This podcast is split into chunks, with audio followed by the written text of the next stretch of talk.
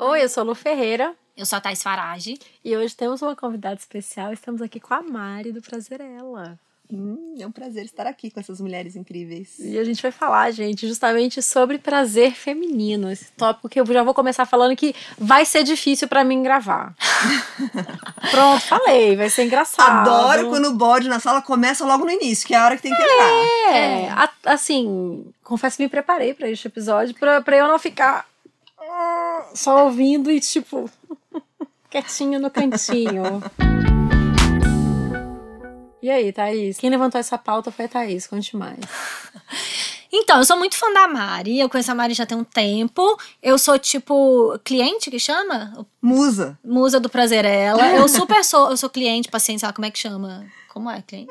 É musa. Do Prazerela, musa, tá bom. A gente evita esses termos médicos e tal, justamente pra... Qual é o nome que você dá pra alguém que vai lá pra desfrutar? Musa. É isso, eu prego a palavra da terapia orgástica. Eu sou assim, todo mundo me conta, eu falo, já fez terapia orgástica? Tem um minuto pra palavra da terapia orgástica? Eu amo, acho incrível.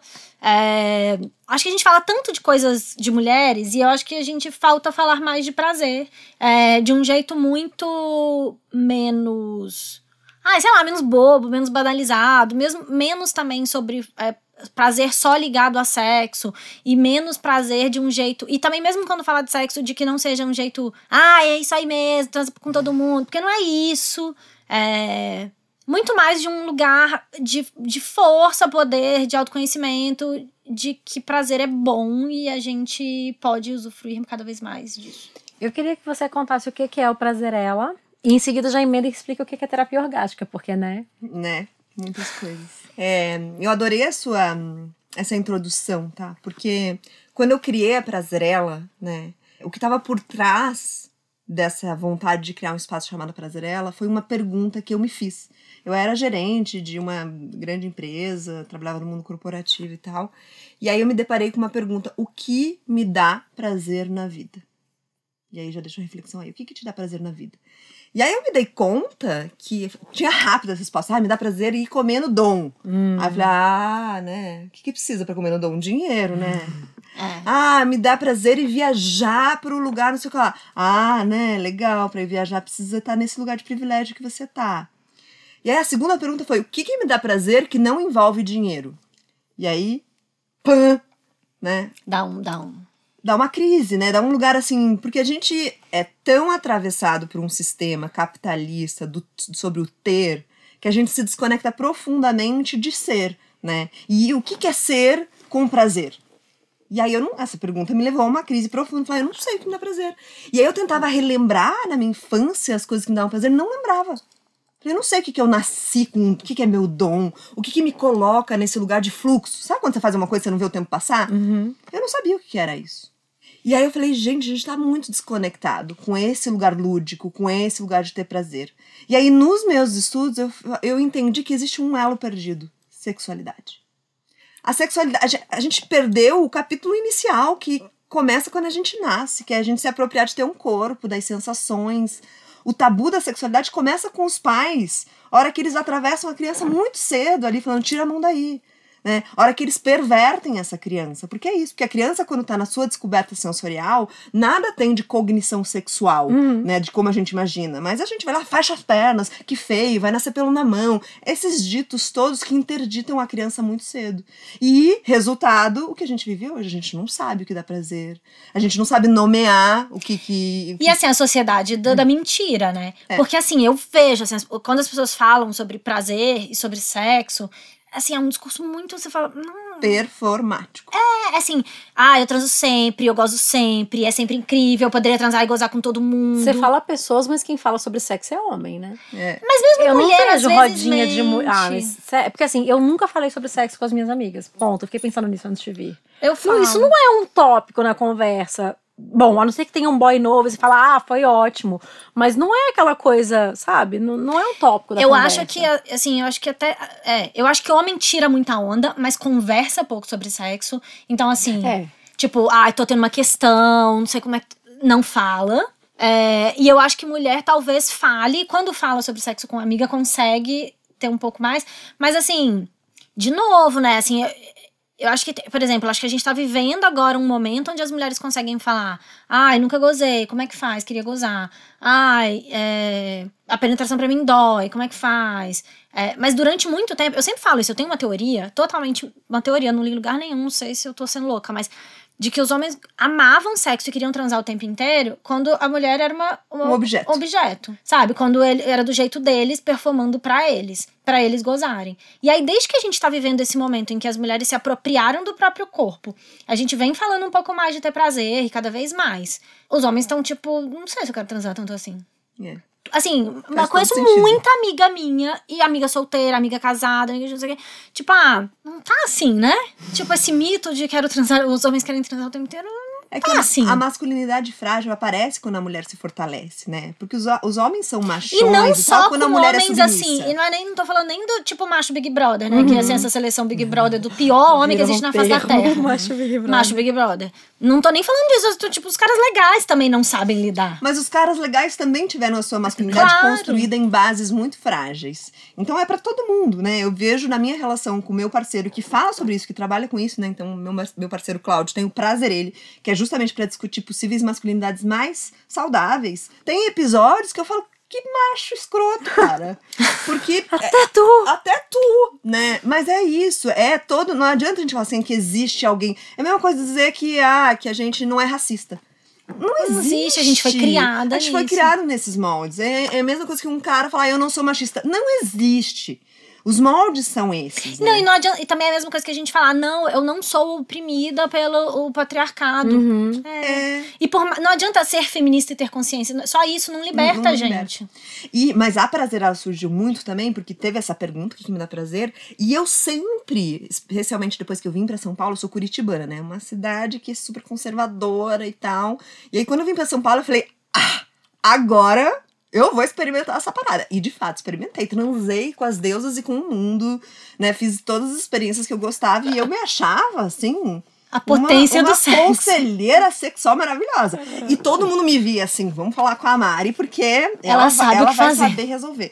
E aí, muito desse meu lugar conselheiro era, faz isso, faz aquilo, faz assim, dararã. Num lugar, né, nesse lugar muito performático, né, de como que você parece ser ótima. Que é um pouco isso, gozei um monte, faz isso, eu só transei com um aqui, outro ali, né, mas eu acho que a gente ir se encontrando com a sexualidade passa por isso também. Mas isso não é autonomia, né? Essa liberdade sexual, essa banalização, não tem nada a ver com a gente estar bem resolvida com o nosso corpo, né? Então, é legal também... eu passei por esses extremos, né? De viver a sexualidade de um lugar muito mais conservador e puritano, que tem uma família que também teve essas bases conservadoras.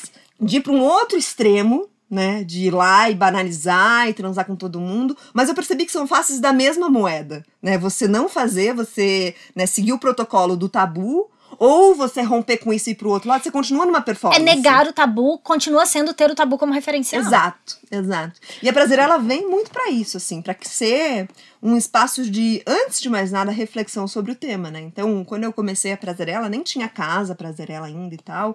Era muito pra gente conseguir nomear coisas que nunca foram nomeadas, né? Então, como é que a gente começa a falar o que é este corpo, né? O que eu sinto, né? E aí, para isso, eu fiz algumas formações. Eu sou psicanalista, eu fui fazer formação tântrica, eu fui fazer formação em doula, eu fui fazer formação em parteria tradicional, porque são esses os universos que estão ali que a gente, muitas vezes, segrega, né? Então, quando a gente fala em parto, é a antítese do sexo. Mas, assim, o parto é o advento do sexo. Então, quando eu tava grávida e a gente foi conhecer a nossa doula pela primeira vez, foi uma das primeiras frases que ela falou e eu fiquei chocada. Ela virou e falou, não, porque parto? Parto é sexo. Não é, não. Tá doido. Corta pra meses depois, tive o parto. É sim, é cara. Sexo. É isso. Essa foi uma ótima desculpa também. No meu parto, né, minha mãe queria acompanhar o parto. E eu, não vai rolar parir com a mãe junto, que eu parei em casa, né? Uhum. E aí, a minha mãe tava meio assim, eu falei, eu sei o que eu vou falar pra ela. Eu falei, mãe, parto é sexo. Inclusive, eu quero transar com o Cláudio a hora que eu tiver em trabalho de parto. Então, acho que não faz muito sentido você tá lá dela. Tá bom. É, acho que eu não vou. Você me liga depois. Você me liga quando ela nascer?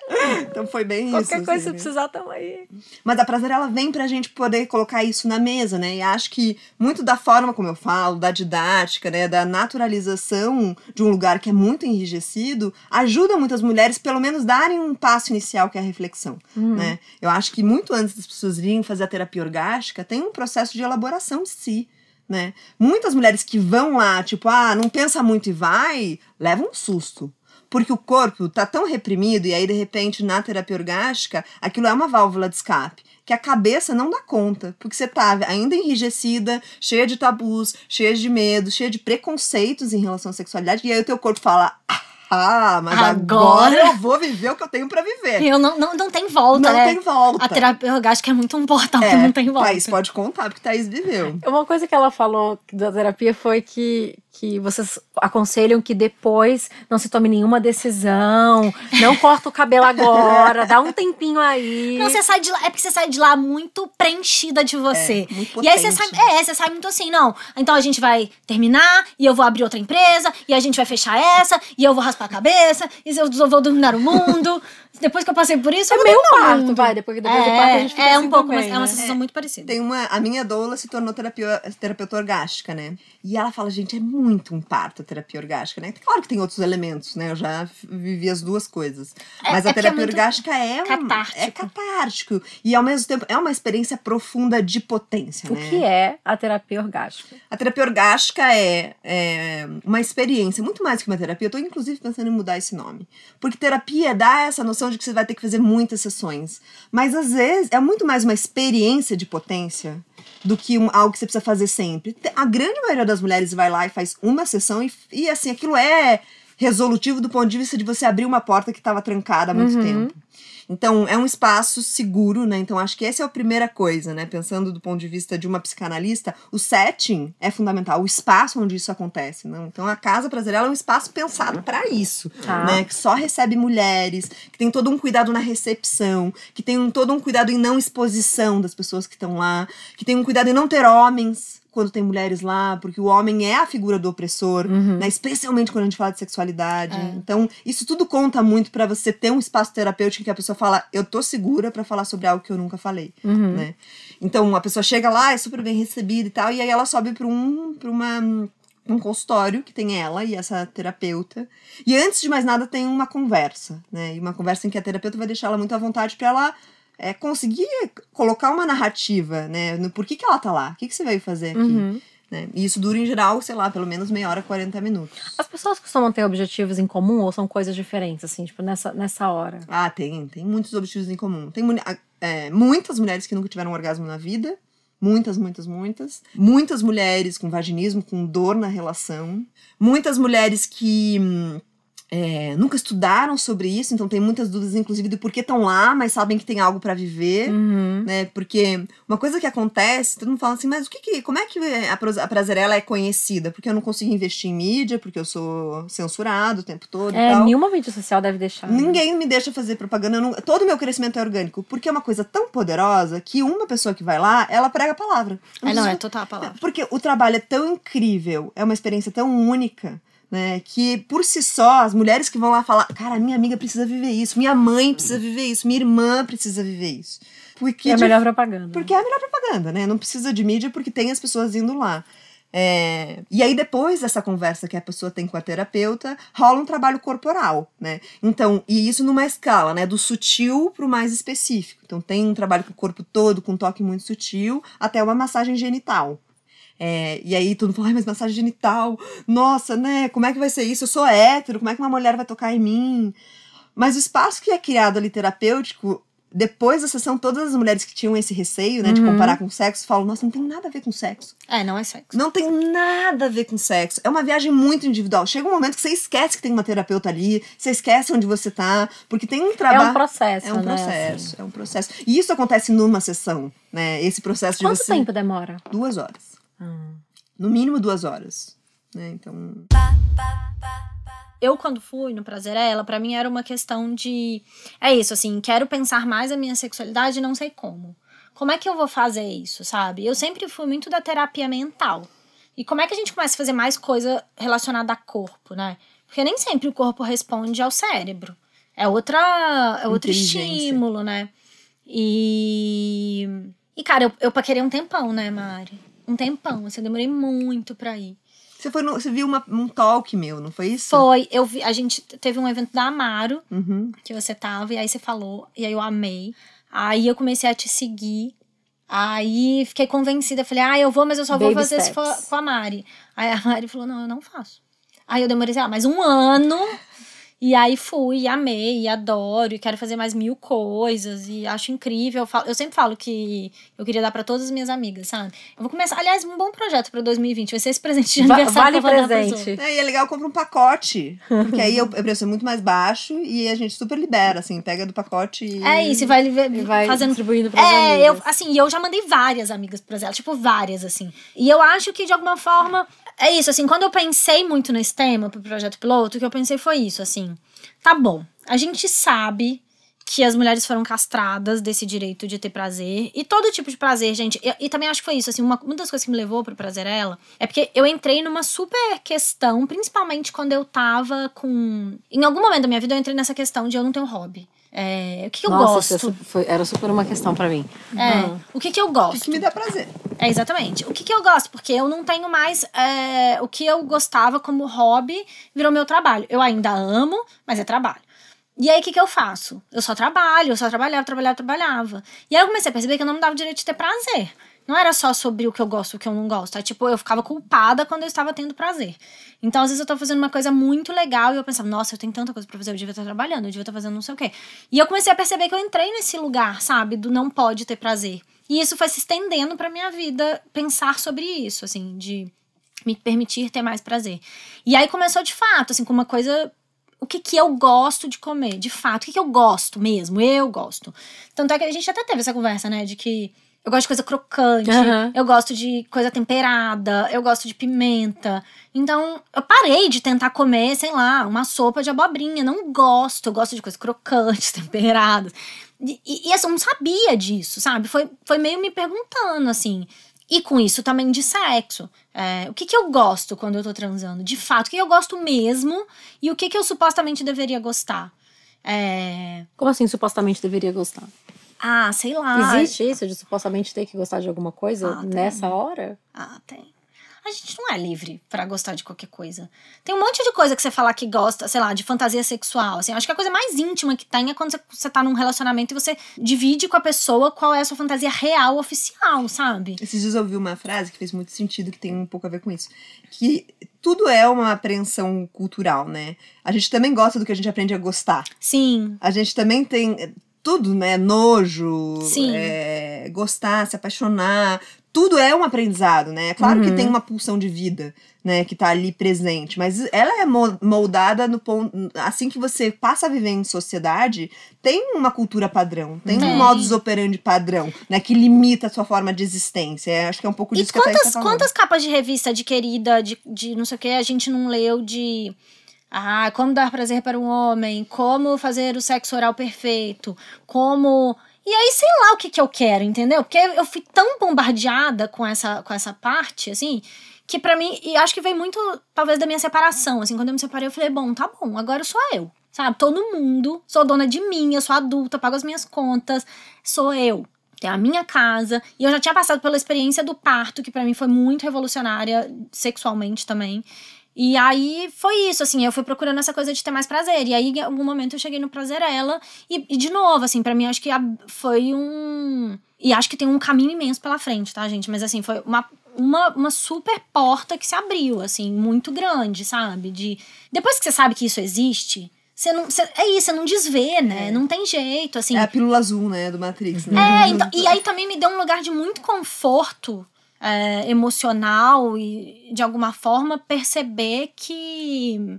Eu não sei, assim, acho que tem sempre também uma coisa de uma busca eterna, assim. Por exemplo, o que era sempre pra mim uma questão com relacionamento? Eu sempre pensava assim, gente, fudeu, assim, porque tá tudo muito bom esse sexo, porque a gente tá muito apaixonado e daqui a pouco a gente vai ficar muito tempo junto, isso vai passar, isso me dava até falta de ar, sabe? E aí vai ficar aquele sexo morno, ai meu Deus, não quero ficar velha, sexo morno, não quero. Eu sou muito do não morno. E aí acho também que essa coisa de entender a sua relação com o seu corpo e de como você é muito protagonista, né, no seu corpo, me tirou um pouco isso, assim, porque eu, primeiro que o sexo que a gente conhece é muito nada, né? Miserável. É muito assim, é muito, é tipo, é tem um universo inteiro pra descobrir isso. Isso me empolga muito, né? Pensar que não é finito me empolga muito, assim, tipo, caramba, tem um monte de coisa pra pensar, pra descobrir, pra fazer, e caraca, isso é muito legal, sabe? Então, também acho que veio disso, assim. E acho que, eu ainda sinto falta, assim, hoje em dia, de conseguir falar de sexo de um jeito menos... de fato, ter uma conversa honesta sobre sexo, sabe? Porque é isso, assim, mesmo, por exemplo, hoje em dia é muito melhor, mas assim, mesmo quando a gente fala com as nossas amigas sobre sexo, é isso, assim, você pegou o cara novo, tipo, nossa, foi incrível, foi muito bom, ponto. É isso, é. E muitas vezes, de novo, é essa construção do sexo em torno do falo, né? Nó, mopa em tudo, nó, me fudeu gostoso. É. Sempre essa construção falocêntrica do sexo, né? É. Que é onde mora o miserável do sexo, para homens e para as mulheres, né? A gente aprendeu que sexo é penetração. Isso foi a pior coisa que a gente aprendeu sobre sexo, né? Porque para nós mulheres é o que menos importa na hora de uma relação íntima, é penetração. Eu digo muito para as pessoas que fazem meus cursos e tal, que depois que a gente aprende mais sobre a gente, sobre a nossa sexualidade, sobre prazer, penetração é ato de compaixão. A gente faz... Depois que a gente já foi muito feliz. E aí pode ser uma delícia também. Mas jamais começa sexo por penetração. Não é o principal. Né? Não é. Pra nós, mulheres, é cereja no bolo. Sabe? O bolo todo tá em outro lugar. E eu acho que tem uma outra coisa também. De que, assim, por exemplo... a minha sensação como mulher é que, assim... Ou o sexo é muito bom. E aí é dado. E é muito bom. Ou fudeu, porque você não pode falar sobre isso. É muito difícil, por exemplo, chegar numa relação e falar, olha, o sexo não tá bom, vamos pensar sobre isso. É meio humilhante, nossa, não, né, e parece que a relação acabou, entendeu? Assim, se o sexo não está incrível, acabou essa relação. Acho que a gente tem que procurar outras pessoas. E não é, assim, é um universo inteiro pra pensar e pra descobrir. E acho também que tem uma coisa de... Que, de maneira geral, as mulheres vão topando um sexo medíocre porque não tem nem espaço pra pensar que pode ser outra coisa, entendeu? E, ao mesmo tempo, é muito revolucionário. O prazer é muito negado à mulher desde sempre em todas as coisas, né? Não só no sexo, muito, mas em tudo quanto é coisa. Assim, a gente não é pra ter prazer, não é pra ganhar dinheiro, não é pra ter carreira, não é pra... Sabe? É pra sofrer. É bonito... É pra servir, né? É isso. Qual é a maternidade que a gente acha bonita? É a mãe que tá se fudendo o tempo inteiro e agradecendo por isso. É tipo, não, sabe? Não pode ser a mãe que se diverte, não sei o quê. Não. Mãe não usa mini saia. Então, é isso, assim, foi muito sequestrado das mulheres esse lugar do prazer em todos os segmentos da vida. E do sexo, gente. E quando você diz isso, né, que a gente... que você fala também que é humilhante, né? Como é que você fala sobre isso? Porque toda a construção da masculinidade tá em torno dessa masculinidade que tá em torno de um falo, né? Quando você coloca, putz, não tá bom o sexo, você coloca em xeque a masculinidade do parceiro homem. Você fica, como que eu vou abordar esse tipo de assunto? Porque não dá nem pra falar, né? E por isso que eu digo que, assim, esse é um tema que, de fato, precisa muita comunicação não violenta, de muito treino pra gente conseguir falar isso de uma maneira saudável pro casal, porque os homens são muito inseguros em relação a isso. Se você falar que tem um problema no sexo, ele vai falar, fudeu... Aí que não transa mesmo, acabou. Não é qualquer cara que aceita ter essa conversa. E o que eu digo essa é uma dica importante, a conversa sobre sexo não pode ser pelado na cama. Não pode começar aí, porque vai dar merda. Não vai funcionar. A conversa de sexo tem que ter uma estratégia pra gente mudar uma relação sexual. Então vamos lá, Mari, agora você começa. A gente quer o tutorial. Como é a conversa do sexo? Assim, acho que assim, passo 1, né? A gente voltar pra sexualidade antes de sexo. E esse foi o capítulo que a gente perdeu, né? A gente, desde muito cedo, aprendeu sobre sexo e que era algo muito perigoso. E aí, todo esse mistério aí que a gente quer mesmo transar, porque, né? Cheio de mistérios, ninguém fala abertamente sobre isso. E aí, a gente vai muito cedo pro sexo sem estar preparado. Porque a gente não teve o capítulo 1, que é falar o que é ter um corpo como o meu. Né? Onde eu me toco, o que eu gosto, o que eu não gosto. Ninguém teve esse capítulo. E aí, a gente quer que o sexo seja bom. É assim, uma coisa meio absurda se a gente passar para arar para pensar sobre isso, né? Uhum. Que a gente não teve o capítulo 1 e a gente quer ser boa no capítulo 2. Então, essa é primeiro, vá descobrir sobre si, né? Só dá para melhorar a relação sexual com o outro se eu melhorar a minha relação comigo. Ponto 1. E só antes de você continuar, como que a gente pode ajudar a construir seres que passem pelo capítulo 1? Como, porque você começou dizendo que desde o início a gente é moldado, a gente nunca aprendeu, a gente ensina pra criança, não pega aí, a saia tá curtinha, não sei o quê. Como que a gente faz pra gente ter uma criação um pouco mais saudável? Eu acho que a gente também passa por esse capítulo 1, que a gente precisa se educar sexualmente pra gente poder educar nossas crianças, pra gente poder educar as próximas gerações. E isso, eu tô dizendo, a hora que a gente, que vem um bebê pro mundo, né? Esse bebê, a hora que nasceu, ele tá permeado pela experiência de um corpo, né? E a primeira experiência mais importante da primeira infância é o afeto. Como que essa criança experimenta o afeto. E isso tá na experiência do toque, na experiência do carinho, do abraço, do beijo, do olhar, né, das sensações. Se essa criança logo cedo já tem essa experiência, nossa, né, isso é um grande mérito para as próximas fases, né? A partir do momento que essa criança é desfraldada, que ela descobre, né, porque antes ela tinha um capacete aqui. Uhum. A hora que perde esse capacete, ela vai descobrir que tem um genital, que tinha uma parte ali que ela não experimentou, ela experimentou todo o resto, menos ali, né? Então a gente validar que tem sim uma outra parte do corpo ali que é sensorial, que é gostosa, mas também colocar os limites de dizer o corpo é só teu e é você que vai desfrutar isso num ambiente seguro em casa, né? Então acho que tem um papel muito grande que é preciso fazer em casa, mas como é que a gente vai fazer isso em casa se os pais hoje no país como o nosso são os principais abusadores das crianças? Então, é um capítulo, ainda mais numa política como a nossa, como a Damares, que tá falando sobre abstinência sexual, e que isso eu só prevejo uma tragédia, né? Se a gente já vive hoje uma situação muito delicada em relação à falta de educação sexual, especialmente para as mulheres, se a gente tá sendo estuprada, se a gente tá sendo violentada, se a gente tá vulnerável, é porque a gente vive um país de ignorantes sexuais, né? A abstinência só vai reforçar isso, né? A proibição em relação a isso. Então... E como adultos constroem essa sexualidade depois de já ter passado por sexo, performance, capa de revista, pornografia... Nossa, pornografia e Prazerele nasceram pra isso. Pra gente apoiar nessa desconstrução, nesse caminho de volta pra casa, né? Porque assim, pra gente começar a ter uma relação mais saudável com a sexualidade, pra gente pensar em sexualidade positiva, a gente precisa caminhar no negativo pra voltar pro zero, né, para daí começar a ser positivo. E muito do meu trabalho é sobre isso, né? Sobre a gente poder começar a falar com uma linguagem que a pessoa fala, nossa, nunca tinha ouvido falar dessa forma por esse ponto de vista, né? E o Prazerele surgiu da Prazerela, porque aí eu falava com um monte de mulheres, as mulheres saíam de lá impactadíssimas, falando assim, você vai falar com meu marido? Como é que eu falo sobre isso? É o que vocês estão perguntando. E eu cheguei a marcar uma turma para homens, mas sabe aquela preguiça? Eu falei assim, ai gente, falar com macho. Quero não. E eu conheci o meu marido numa formação em terapia sexual, né? E aí ele tava num processo de transição de carreira também. Eu, amor, Prazerele.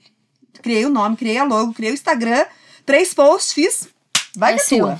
E ele tá fazendo um trabalho incrível, assim. Eu digo assim que Prazerele é mais importante que Prazerela. Acho que Prazerela tem um papel, mas acho que as mulheres já estão num outro lugar em relação a essa possibilidade de... Essa vontade de falar, tem algo aqui que eu não sei e que agora eu vou saber. Porque a gente já tem mais gente falando sobre isso. Agora, o trabalho que o Prazerele faz sobre... Discutir masculinidade, discutir a problemática da pornografia. Isso é central no trabalho do Cláudio. Porque pornografia tem a ver com objetificação de mulheres, tem a ver com ejaculação precoce, tem a ver com sexo performático, tem a ver com sexo miserável, né? Tá muito em torno... Se a gente não tem educação sexual, quem educa é a pornografia. E a pornografia é o pior exemplo onde a gente vai aprender, né? Então, a Prazerela nasceu para ser extinta. Assim, meu desejo é que eu não precise existir, né? E Prazerele também, que as próximas gerações não precisam ter alguém que vai te ajudar a voltar atrás para você começar um outro caminho. Ah, mas vai demorar muito, não vai ser nessa vida que vocês vão extinguir. Mas acho que é isso, né? Então, voltando pra pergunta lá, como é que a gente fala sobre isso? Indo se explorar, indo se descobrir. E homens também, né? Precisam descobrir que o sexo vai além do falo, que eles podem transar com o corpo inteiro. Isso é um aprendizado libertador pros homens. A hora que eles percebem que o falo não é o rei da festa, né? Que tem outras possibilidades de gozar para além de ter um pênis. E aí, então, a partir do momento que eu descubro coisas... Eu vou compartilhar com a minha parceria minhas descobertas. Mais do que só trazer a problemática, né? No café, na mesa do café da manhã, eu falo, cara, você não sabe o que eu descobri. Isso. Nossa, eu descobri que eu nunca tive um orgasmo assim, assim, assado. Nossa, tô muito curiosa pra aprender isso. Então é uma forma de você falar, especialmente pra mulheres que se relacionam com homens, porque mulheres que se relacionam com mulheres vivem uma outra realidade em termos de prazer sexual, isso é preciso ser dito, né? Que as mulheres que estão vivendo nessa miserabilidade são as héteros, né? Claro. E aí trazer, porque é isso, infelizmente a gente precisa ter cuidado, não dá pra ser direto com homens que estão construídos dentro desse padrão, né? Então compartilhar descobertas é uma forma de instigar, uhum, né? De ir pro positivo e falar, cara, preciso muito, eu descobri um ponto em mim que faz isso, vamos testar, uhum, né? Mais pelo lado da curiosidade. Da curiosidade. Do que da problematização. E aí, uma vez que você começa a melhorar isso, você começa a problematizar, né? Mas você precisa ter um caldo positivo ali, senão você vai se separar, entendeu? Uhum. Um pouco da história da gente falar, não toma nenhuma decisão depois da terapia orgástica. Não, é porque você sai da terapia orgástica e fala assim, gente, eu nunca te senti isso com homem nenhum, assim, eu não quero mais. E não, tá errado. E não só na relação sexual, mas você sai da terapia orgástica falando, não vou mais aceitar migalhas. Não vou mais me submeter a isso e aquilo. Não vou mais ocupar esse espaço reduzido da minha potência. Eu quero ocupar tudo. É a pílula azul. E aí você só sai e fala, vou acabar com esse casamento, vou mudar de emprego. Só que também calma, né? Porque a gente ainda vive num mundo que é uma outra realidade. Né? Então a gente precisa dialogar com essa realidade do que eu tô falando aqui. Eu adoraria poder falar pras mulheres, vai lá e fala que os homens estão fazendo tudo errado. Não vai funcionar. Não é assim. Não vai. Assim. Não, e eu acho que também ser estratégica e pragmática é ganhar a guerra, entendeu? Exato. É isso, ninguém ganha a guerra dando escândalo. Assim, infelizmente. E eu acho que os movimentos de ruptura precisam de quem vai brigar e fazer uma linha de frente, mas também precisam das pessoas pragmáticas e estratégias. Exatamente, assim, que é tipo ganhar a guerra mesmo, entendeu? Pensar a estratégia de ocupação, assim. Não tem jeito, gente. Não tem jeito. Exato. É isso. E aí, uma vez que você começa a compartilhar isso, você cria um ambiente com maior possibilidade de repertório sexual na vida 2. E aí você abre um diálogo também, né? Isso vira um tópico de conversa e eu acho que qualquer coisa, que quando você começa a discutir mais e falar mais sobre isso, tende a...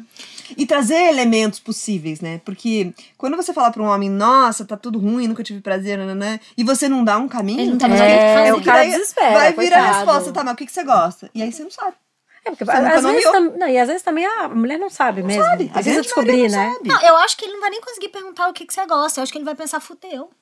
Não, invalida toda a masculinidade dele. É tipo, então eu vou ficar com outra pessoa. Porque eu não sei lidar com isso. Não sei fazer de outro jeito. E, na verdade, todo mundo é capaz de fazer e saber e se permitir. Mas é um lugar, de fato... Então já sabemos que temos problemas, tá foda. A nossa geração, eu tenho essa teoria que a nossa geração de mulher precisa ter muita paciência porque a gente se fudeu. Porque nós mulheres dessa geração andamos muito e os homens da nossa geração não andaram tanto. Então, assim, a gente... É isso, assim, se resolveu... Assim, o que tem pra hoje é ter uma relação heterossexual, precisa ter paciência, estratégia, não vai ter jeito, não vai ter milagre. E aí para nosso ouvinte que está em casa, pra quem não tá em São Paulo e não vai conseguir ir lá fazer a terapia orgástica, assim, dicas que você acha que a gente pode começar pensando para melhorar a própria sexualidade e, de fato, coisas que a gente pode fazer para impactar como casal, sabe? Eu acredito muito num caminho, né, de passo 1, reflexão, passo 2, diálogo, passo 3, experiência, né? Então eu acho que a gente tá precisando refletir mais sobre esse tema, a gente tá precisando buscar outras informações que a gente não teve a vida toda, a gente tá precisando ampliar internamente antes o nosso repertório sobre, opa, tem coisa aqui que eu não sei. A partir do momento que eu amplio meu repertório, eu preciso ter espelhamento, eu preciso ter diálogo, eu preciso encontrar pessoas para poder também, né, ver, porque a gente só elabora a coisa a hora que a gente transforma em palavra, então não dá para reflexão só ficar aqui, porque isso vai virando um monstro, né? Então qual é o ambiente que eu vou conseguir dialogar com outras mulheres? Então encontrar grupos, redes de apoio, amigas, em que você tem espaço para ser vulnerável, para falar sobre coisas que você está refletindo, é fundamental, né? Isso todo mundo pode fazer, né? Seguir a Prazerela, eu sei que é meio, como que é, suspeita pra falar, me sigam, mas a Prazerela, a missão do Instagram da Prazerela é gerar reflexões. é falar... Porque a maioria das pessoas que começam a me seguir fala, vou seguir essa louca, que louca, falando... Muitas mulheres já falaram, eu comecei seguindo você falando, gente, que louca é essa que tá falando em rede nacional, publicamente sobre isso. E aí, mas é isso, é... Mas de alguma forma reverbera, né? Porque deu follow. E depois a pessoa fala, nossa, mas eu não tinha pensado sobre isso, nossa. Aí começa um processo de transformação, né? Quando eu começo a refletir, aí quando eu começo a dialogar, e aí no passo que eu vou refletindo e dialogando, eu começo a abrir espaço para me experimentar. Né? Eu começo a criar rituais pra descobrir o que eu gosto, o que me dá prazer, que tipo de comida, que tipo de sensação. Posso contar uma coisa que foi muito revolucionária pra mim da terapia orgástica? A terapia em si é muito revolucionária, maravilhosa, incrível, não sei o que, você sai de lá muito feliz. Mas teve... Aí a terapeuta no final falou assim... Eu falei, gente, mas e aí? Agora? E agora? Tipo, eu vou ter que vir aqui toda semana? Como é que vai ser? Tipo, fudeu, né? Como é que a gente continua? Aí ela falou... Acho que a principal coisa que você pode fazer por você é se relacionar mais com o seu corpo. Se tocar mais. E se tocar não só masturbar mais. Uhum. Mas, tipo, se tocar, sabe? Tipo, toma um banho mais demorado. Ela falou, quantas vezes você já não fez, tipo, ai, vou fazer uma noitezinha romântica pro boy. E aí põe vela e música gostosa pra transar com o cara. Faz isso pra você, sabe? Põe a vela e a musiquinha romântica pra você gozar sozinha. Por que tem que ser sempre pro outro? Por que você não está se relacionando com o seu corpo? E eu acho que isso mudou muito, assim, de fato me tocar mais e de ter uma relação melhor com o meu corpo, assim, de perceber e estar mais atenta também ao que eu sinto. E tem muitas mulheres, pegando muito gancho no que você está falando, que quando estão solteiras, investem nesse processo de autoconhecimento, de se tocar e tudo mais. Entra num relacionamento, para de se masturbar, para de se tocar, porque ainda tem aquela ideia impregnada de que o sexo é do outro. De que o prazer é o outro que me proporciona, não sou eu. Não, e que é quase uma ofensa pro cara se você se masturba, né? É tipo, imagina se ele sonha que eu tô... Mas ele vai ficar muito ofendido. É tipo, não tá dando conta. Ai, gente. E pelo contrário, né? Quanto mais você investe nesse processo, quando você tá com alguém, cara, aí você precisa mais de terapia. Mas aí eu acho... É isso que eu ia falar. Eu acho mais difícil. Mas eu acho muito difícil... Eu ainda não sei como é que faz, você pode contar, assim... Eu acho muito difícil convencer os homens em geral, assim, da coisa do prazerela. Outro dia eu tava conversando com um amigo meu, super... Imagina, os meus amigos, de maneira geral, eles são todos muito legais e muito dispostos ao novo. E ele tava falando que ele separou e ele tava com muita dificuldade, assim... Imagina, ele é muito legal, pra ele conseguir me contar isso, ele tava com muita dificuldade, não tava conseguindo transar. Ele saía com as meninas e não conseguia transar. E na hora que ele broxava, ele não tinha vontade, nem ia, sabe? Uhum. Ele falava, não quero transar. Aí eu falei, meu, que legal, que bom, acho bom sentir isso, assim, sinal de que você não tá também no automático, vivendo as coisas, você tá se percebendo. Aí falei do prazerela, não sei o que, mas não vai, cara. E eu não sei, assim, e de verdade, eu sinto que quando a gente começa a falar de homem, eu não sei como... Qual que é o passo 1 antes de convencer, assim... Eu imagino que o prazerela é o passo 3, entendeu? Para os homens. Sabe que como é que começa? O Cláudio... É muito difícil conseguir reunir homens, né? Para falar ainda mais sobre esse tema desta forma, né? Então, o Cláudio tem uma estratégia, vou até contar aqui, que é assim... Venda o que eles querem e ofereça o que eles precisam. Então, quando ele tem um curso que é sexo, sexualidade, tudo que seu pai não te ensinou. Então, os caras vão lá, eu vou aprender a mexer no clitóris. Mandar bem. E você vai, no último capítulo, na quarta aula. Mas pra você chegar na quarta aula, você precisa passar pelas 3 primeiras. A estratégia de guerra. Entendeu? Você precisa resgatar a sua criança interior, você precisa relembrar o que esse menino escutou desse pai e dessa mãe.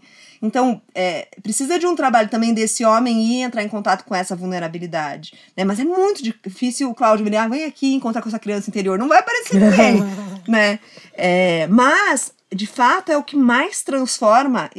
Antes a gente morava atrás da prazerela. E o Cláudio fez alguns cursos na prazerela, que era lá em cima, né? Eu ouvia, gente, o urro desses homens chorando numa dinâmica de criança interior. Porque, assim, eles estão muito carentes, né? De entrar em contato com emoção. Porque eles são muito tolhidos desde criança. Desde sempre, né? Não pode chorar, não pode expressar, não pode ter fragilidade, né? Então, esse é um desafio. E muitos dos homens que vão lá pro prazerela chegam muito assim, tipo... Porque chegam o ultimato da esposa. Só, última chance pra nossa relação, vai fazer esse curso aqui. E aí, eles chegam super resistentes, assim, mas funciona. Porque, primeiro, é um homem mais velho, né? O Cláudio tem 47 anos e tem barba branca.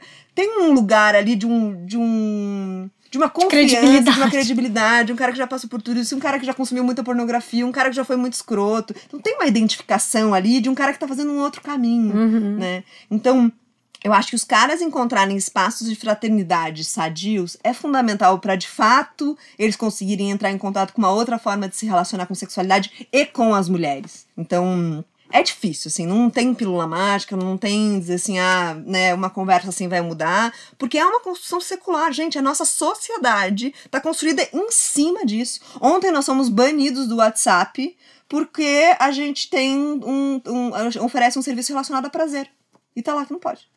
É, assim, aí você fala... É em cima disso que essa sociedade tá construída. E é muito louco, né? Porque, assim, a pornografia... Tá liberada, né? Tá muito liberada, gente. É. E agora falar sobre sexualidade positiva, sobre... Ah, isso me incomoda muito, cara. Isso me incomoda muito. É muito foda, né? Porque, de fato, é a pílula azul a hora que você começa a entrar em contato com aspectos da sexualidade, né? William Reich, que foi um dos grandes estudiosos sobre sexualidade humana, né? Que trouxe muitas teorias, que falou do orgônio, que falou desse potencial orgástico, que fez justamente uma análise importante de que essa sociedade capitalista se apropria da libido das pessoas, para que elas produzam para o sistema. É para não sobrar mesmo. A gente até conversou isso. Outro dia eu e a Mara, a gente foi almoçar e a gente tava falando disso, assim, que você gasta o tesão inteiro no trabalho, não sobra tesão para transar, e não sobra mesmo. A libido é finita.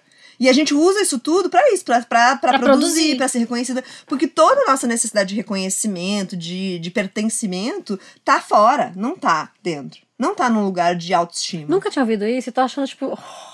Gente, mas é total, assim, quantas pessoas eu conheço que é óbvio que não transa porque gastou tudo em outro lugar. E quantas pessoas, assim, às vezes na maternidade, você gasta a libido inteira na coisa de ser mãe. E aí não sobra pra ser mulher. Tipo, é sugado por aquilo, né? Libido, a gente faz onde você deposita, né? A gente faz associação direta com tesão, com vontade de transar, mas libido é pulsão de vida.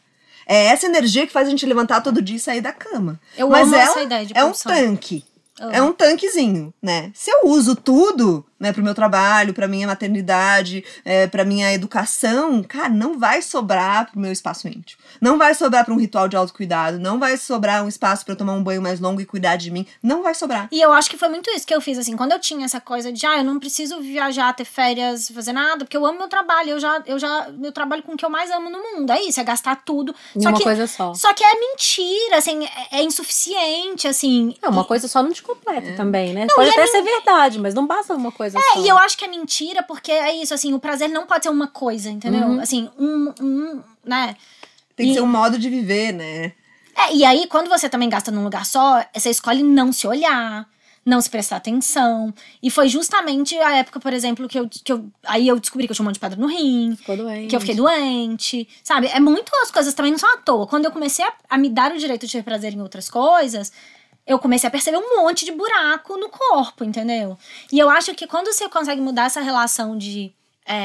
E pra mim foi tudo muito engrenando uma coisa na outra. Então, é isso. O meu corpo é meu. É minha casa, é o meu prazer, é o meu lugar, assim. Ele é meu antes de qualquer pessoa, qualquer coisa. Ele é meu. Ele não é do Miguel, ele não é do meu marido, não é de ninguém. Ele é meu. Então, assim, desde coisas simples do tipo, sei lá, o Miguel, por exemplo, tem mania, volta e meia ele faz isso ainda, ele tem mania de apoiar assim no meu ombro, sabe? Eu não gosto. É o meu corpo, é a minha... Eu não gosto. Não vai ninguém, nem meu filho. Não quero, pronto. E aí eu acho que... Aí depois pra mim veio um segundo passo que foi muito ligado a... E aí de sexo também, assim, de... Quando eu tô... Hoje eu topo, tô afim, quero... Não quero, não vou, não faço, não tô nem aí. Ai, que caretice. Pois eu não quero. É meu espaço, cuido muito. Aí depois pra mim passou a ter uma outra coisa que é assim... Eu preciso estar muito gostosinha comigo mesma. O que me faz... E pra mim, roupa tá muito ligado a isso, sabe? Então, sim, eu durmo com uma camiseta... Eu durmo só de camiseta.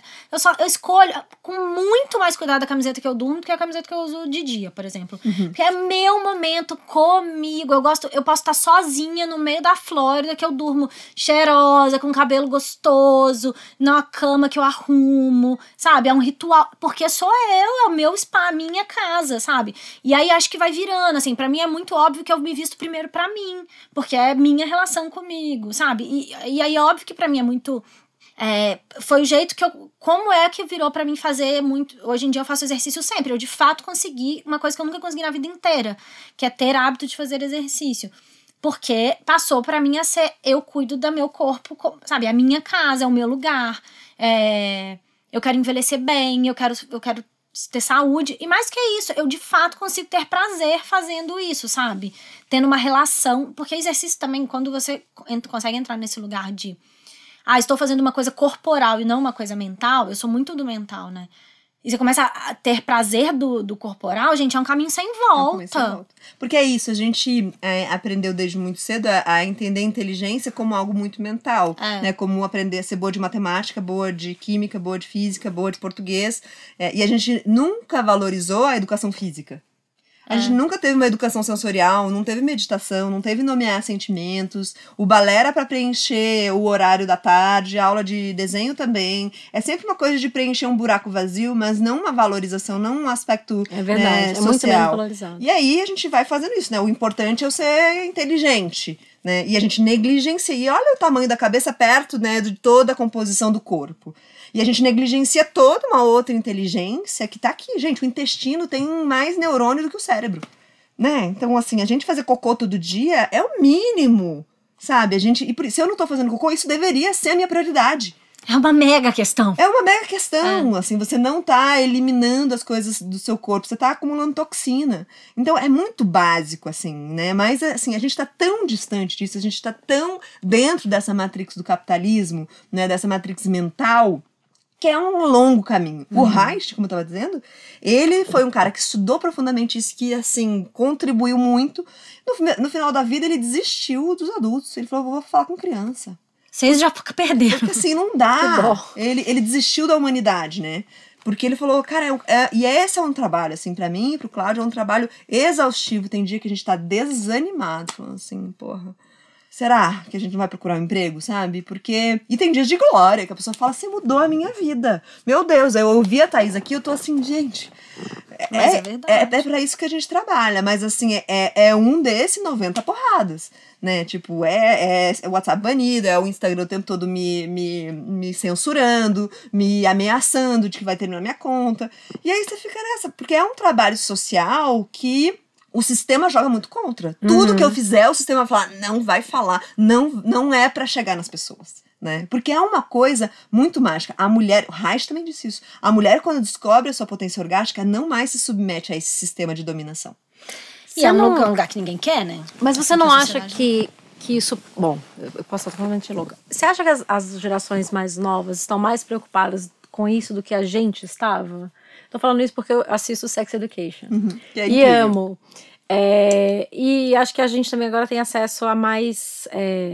a coisas diferentes, né? Quando a gente era criança, não tinha nem TV a cabo. A gente tinha, sei lá, 12 canais. Enfim, a gente agora tem muito mais conteúdos diferentes e que são feitos de uma maneira muito diferente do que era feito pra gente. Sex Education é um, que eu acho muito legal, porque a premissa é um monte de adolescente com dúvidas de sexo que querem ser sanadas. O que é incrível. Bem legal. Teve outro filme da Netflix agora, um filme muito... Ai, detestei. Aquele do PS, Eu Te Amo. For All the Boys That I Loved Before. Ah, eu não vi. Saiu o 2 dele, mas o filme eu detestei. Desculpa aí quem gosta. Mas tem uma cena específica que é a menina falando que ela tá muito insegura em relação a sexo, não sei o quê. E é a amiga falando, olha, eu preciso te falar uma coisa antes de você decidir fazer qualquer coisa, não sei o quê, não sei o quê. E aí a expectativa é que você fala, né? Que ela vai falar, tipo, tem certeza que ele é o cara certo, aquele clichêzão, porque o filme é um grande clichê. Ela fala, você cuida de você primeiro. Eu falei, mano, que inesperado, que legal. E é um filme adolescente, voltado para adolescentes e tal. Você acha que as pessoas, a geração que tá agora começando na sexualidade, talvez esteja um pouco mais preocupada? Ah, sem dúvida. Eu acho que assim, a esperança mora aí, sabe? Esse lugar de respirar e falar, vamos aí, porque... Tem uma geração nova vindo com um outro chip, com um outro referencial, com uma outra curiosidade. Muito em função de um trabalho de feministas que já foi feito... Que tá sendo feito. Falava de prazer feminino quando eu tinha 13 anos, gente. Não, então, não comigo. É uma conquista. Não, né? É uma conquista. Ainda assim, estamos falando de bolhas, né? Quem assiste Sex Education no Netflix... Né? Então a gente também não pode, às vezes eu tenho essa sensação, né, que tem dias que eu tô muito feliz, que eu falo, cara, estamos transformando o mundo, e aí no dia seguinte eu vou na Fátima Bernardes e falo, gente, tô nada, não tô mudando mudando uma vírgula. Porque o grande público ainda está vivendo, né? As mulheres ainda estão sendo estupradas, né? A lógica ainda é a mesma. Mas eu acho que há esperanças. Eu acho que hoje eu acho, gente, mesmo na nossa bolha, assim, se a gente pudesse ver as pessoas que estão ouvindo a gente fizesse assim, levanta a mão, todas as mulheres que estão inseguras com o sexo. 100%. Tem certeza? 100%.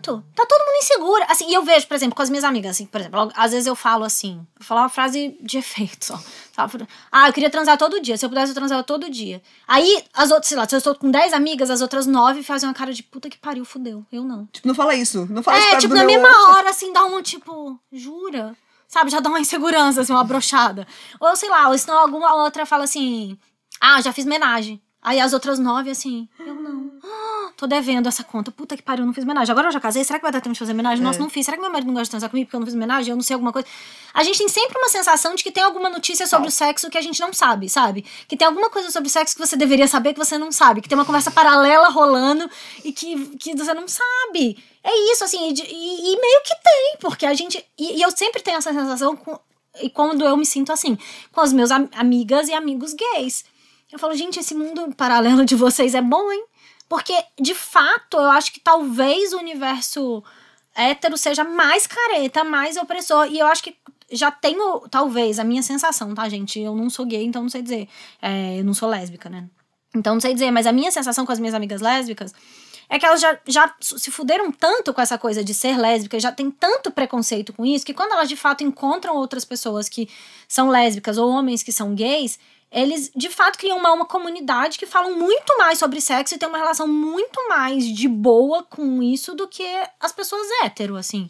Mas acho que também a gente precisa cuidar com os estereótipos, porque acho que também tem muita performance entre os homens gays, também tem muita mulher que tá se relacionando com outras mulheres ainda muito reféns de falo e de vagina, né? Acho que esse desconhecimento sexual é pra todo mundo. É óbvio que mulheres com mulheres têm muito mais chance de se acertarem num lugar de uma sensibilidade, de um reconhecimento de um corpo, mulheres cisgênero, né?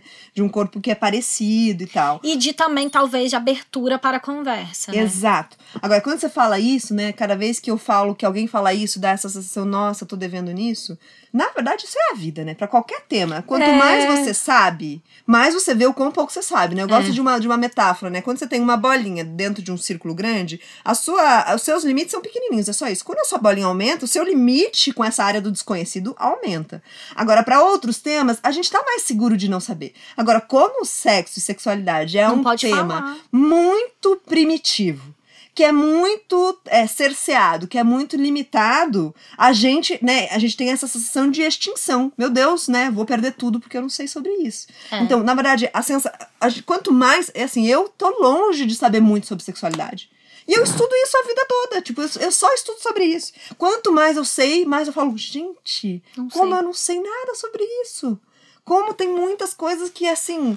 Só que... Como eu tô olhando pra isso, tem um lugar de segurança de falar, tá bom, nunca saberei muito, né? Sempre vão ter mil e outras perspectivas possíveis sobre isso. Agora, o que é difícil nessa história é a gente encontrar um lugar seguro sobre a gente, né? E especialmente pra sexo e sexualidade. E um espaço onde você consegue falar, não sei sobre isso, e aí? Como é que a gente fala? Não, de fato, ainda tem muito pouco, né? E eu vejo isso, assim, mesmo que as minhas amigas, eu e as minhas amigas, a gente fala muito de sexo, sexualidade, vibrador, masturbação. É isso, assim, tipo, dia sim, dia também, alguém manda um link. Ai, comprei esse vibrador, foi a coisa mais maravilhosa que aconteceu na minha vida, e vem com esse creminho, se você... Tipo, assim, as minhas amigas são totalmente esse rolê. É tipo aquela mulher, lembra, que roubou, sei lá, 50 vibradores numa loja? 50 euros em vibrador. É tipo a minha galera, assim, se pudesse, todo mundo distribuía vibrador. Mas, aí sei lá, outro dia eu tive uma amiga que falou, assim, que ela tava namorando um cara e aí ela propôs de começar a usar vibrador. Cara, acabou. Cara, acabou a relação. Tipo, foi minando, assim, ela propôs isso uma vez, virou um negócio tão doído pra ele, ele não conseguiu lidar. Então, assim... A gente tá muito longe ainda, né, assim, e eu acho que tem muito poucos lugares, e de fato, essa minha amiga contou isso pra mim e pra, sei lá, talvez mais 2, 3 pessoas, não é um negócio que a gente consegue, não dá pra eu fazer um post no Instagram sobre isso, entendeu? Eu acho que essa é... Os lugares seguros pra conversar sobre isso ainda... E esse mundo midiático também, a gente tem as pessoas que a gente segue lá no Instagram e tal, e aí a gente acha que essa pessoa chegou em algum lugar, né, então a gente cria, nossa, essa pessoa entendeu sobre esse assunto. E às vezes muita gente acha que eu sou a rainha gozante que transo todo dia, né? E aí eu faço questão de romper com essa lógica, porque assim eu não cheguei em lugar nenhum. E aí a gente criou uma série agora, eu e o Cláudio, que é a DR do Prazer. Eu amo. Que a gente cada semana fala sobre um assunto. E aí, assim, eu vou falar lá que o Cláudio quer transar muito mais do que eu, que por mim tem dias tem vezes que eu fico um mês sem querer transar. E tá tudo bem. É isso, a nossa libido, né? A nossa forma de se relacionar com o nosso corpo é cíclica, é mutante, né? Mas aí a minha teoria de novo, né? A gente almoçou outro dia, a gente conversou sobre isso. É muito gostoso e confortável quando a mulher quer transar menos que o cara. É. Quando a mulher quer transar mais que o cara, é tipo, acabou o mundo. Porque, de novo, a nossa sociedade é construída em cima de caras que querem transar o tempo inteiro. E com qualquer pessoa. Então, se o cara não quer transar com você todos os dias o tempo inteiro, tem uma coisa muito errada. E é o que a gente mais vê nessa mudança radical que tá acontecendo, né? Das mulheres se empoderarem sexualmente. E isso assusta demais esses homens que são muito frágeis, ou seja, mulheres querendo cada vez mais viver, né, esse passivo, né, tipo, deixa, né, recuperar o tempo perdido. E homens falando, desse jeito eu não quero, né, então é isso, a gente precisa dialogar, a gente precisa ter outros recursos, né, para além do corpo a corpo. É. E eu gostei muito disso que você falou, assim, de que primeiro traz coisas boas antes de levantar um problema. Eu achei uma ótima tática. Vai pelo lado da curiosidade. Vai descobrir sobre si e Cara, não tem coisa mais gostosa do que um papo em que você fala sobre descobertas.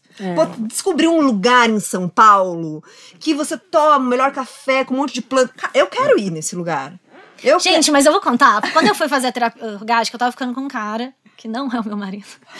E aí eu cheguei e contei, assim, eu falei, eu fiz um negócio muito maneiro, eu fui fazer terapia orgástica.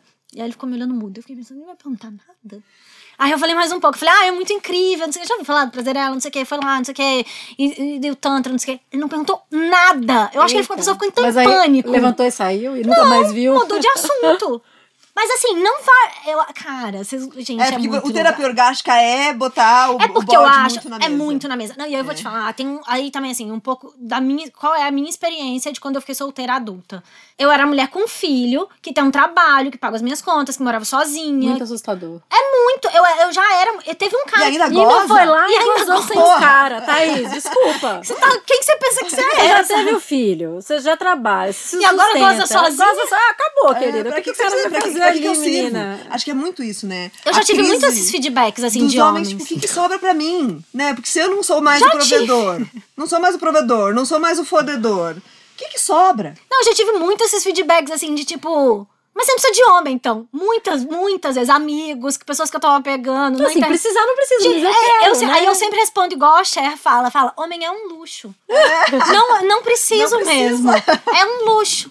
É tipo quando você come sobremesa. Eu não preciso. Não é a minha comida principal, não é o meu prato principal. É de fato, me sustento. Eu já tive filho. Eu amo a minha vida. Não, é isso, assim. E não é muito mais incrível, assim? Você não precisa. Muito mais maravilhosas. Quando você não tá numa relação de codependência. Porque precisa. Porque quer, escolheu. Gente, é isso que eu falo. Gente, olha esse lugar de privilégio que é a pessoa. Que eu não preciso e eu escolhi. E eu tô junto. E eu amo. E é delícia. Olha que maravilhoso. Não é tipo... É assim que é saudável, né? Vamos falar. Gente... Não, calma que eu quero saber que ela deu mais uma coisa. Tá. De livros, filmes... O que você indica? O Sex Education é muito maravilhoso. Acho que é uma coisa muito legal, porque a gente tava falando isso, né? Como é que a gente educa? E aí, quando a gente assiste a série Sex Education, você volta a ser criança. Porque você vê um monte das suas dúvidas ali sendo sanadas, as crianças discutindo e você se permitindo voltar a estar naquela fase que você não pôde perguntar sobre isso, né? Então, Sex Education, pra mim, é um entretenimento preenchido, né? Não é esse entretenimento vazio que a gente tá acostumado aí.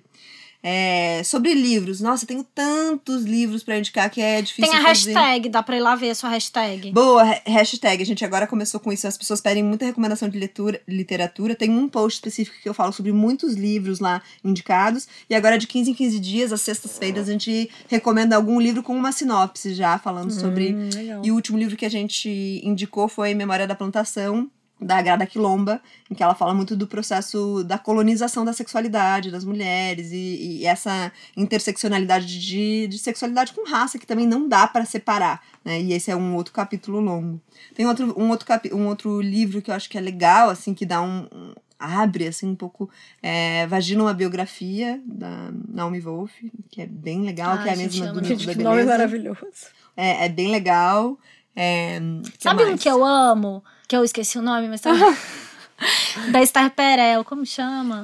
Sexo no Cativeiro. Sexo no Cativeiro. Também eu amo. Aí esse capítulo de Quem Se Relaciona é um livro muito legal, que ela dá caminhos, inclusive. Eu vou te falar que este livro, Sexo no Cativeiro, é o livro que resolveu a minha questão com ciúme.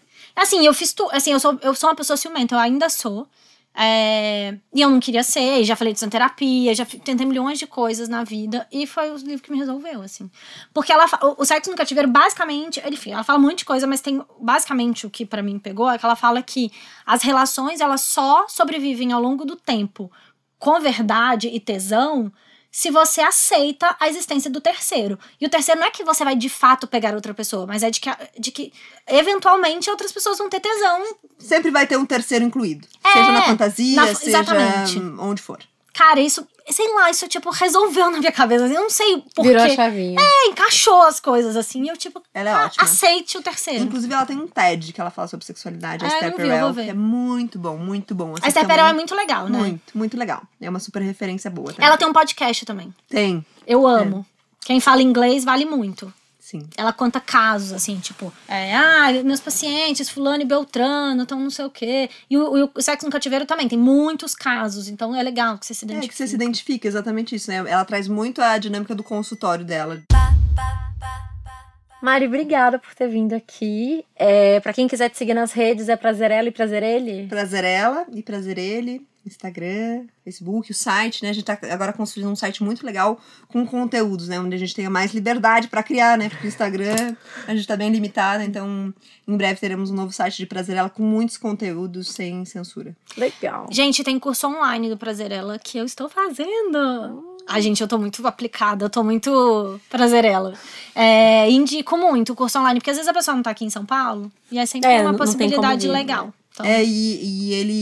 O curso online ajuda muito nesses dois primeiros pontos, né, que é refletir e dialogar, porque é uma comunidade que se cria, você tem um espaço ali dedicado para falar sobre questões da sexualidade com outras mulheres que estão fazendo o curso, então o curso online é sempre uma ferramenta muito incrível. Legal, gente, obrigada por terem ficado com a gente, um beijo, até a próxima. Até! Foi um prazer. Obrigada, Mari.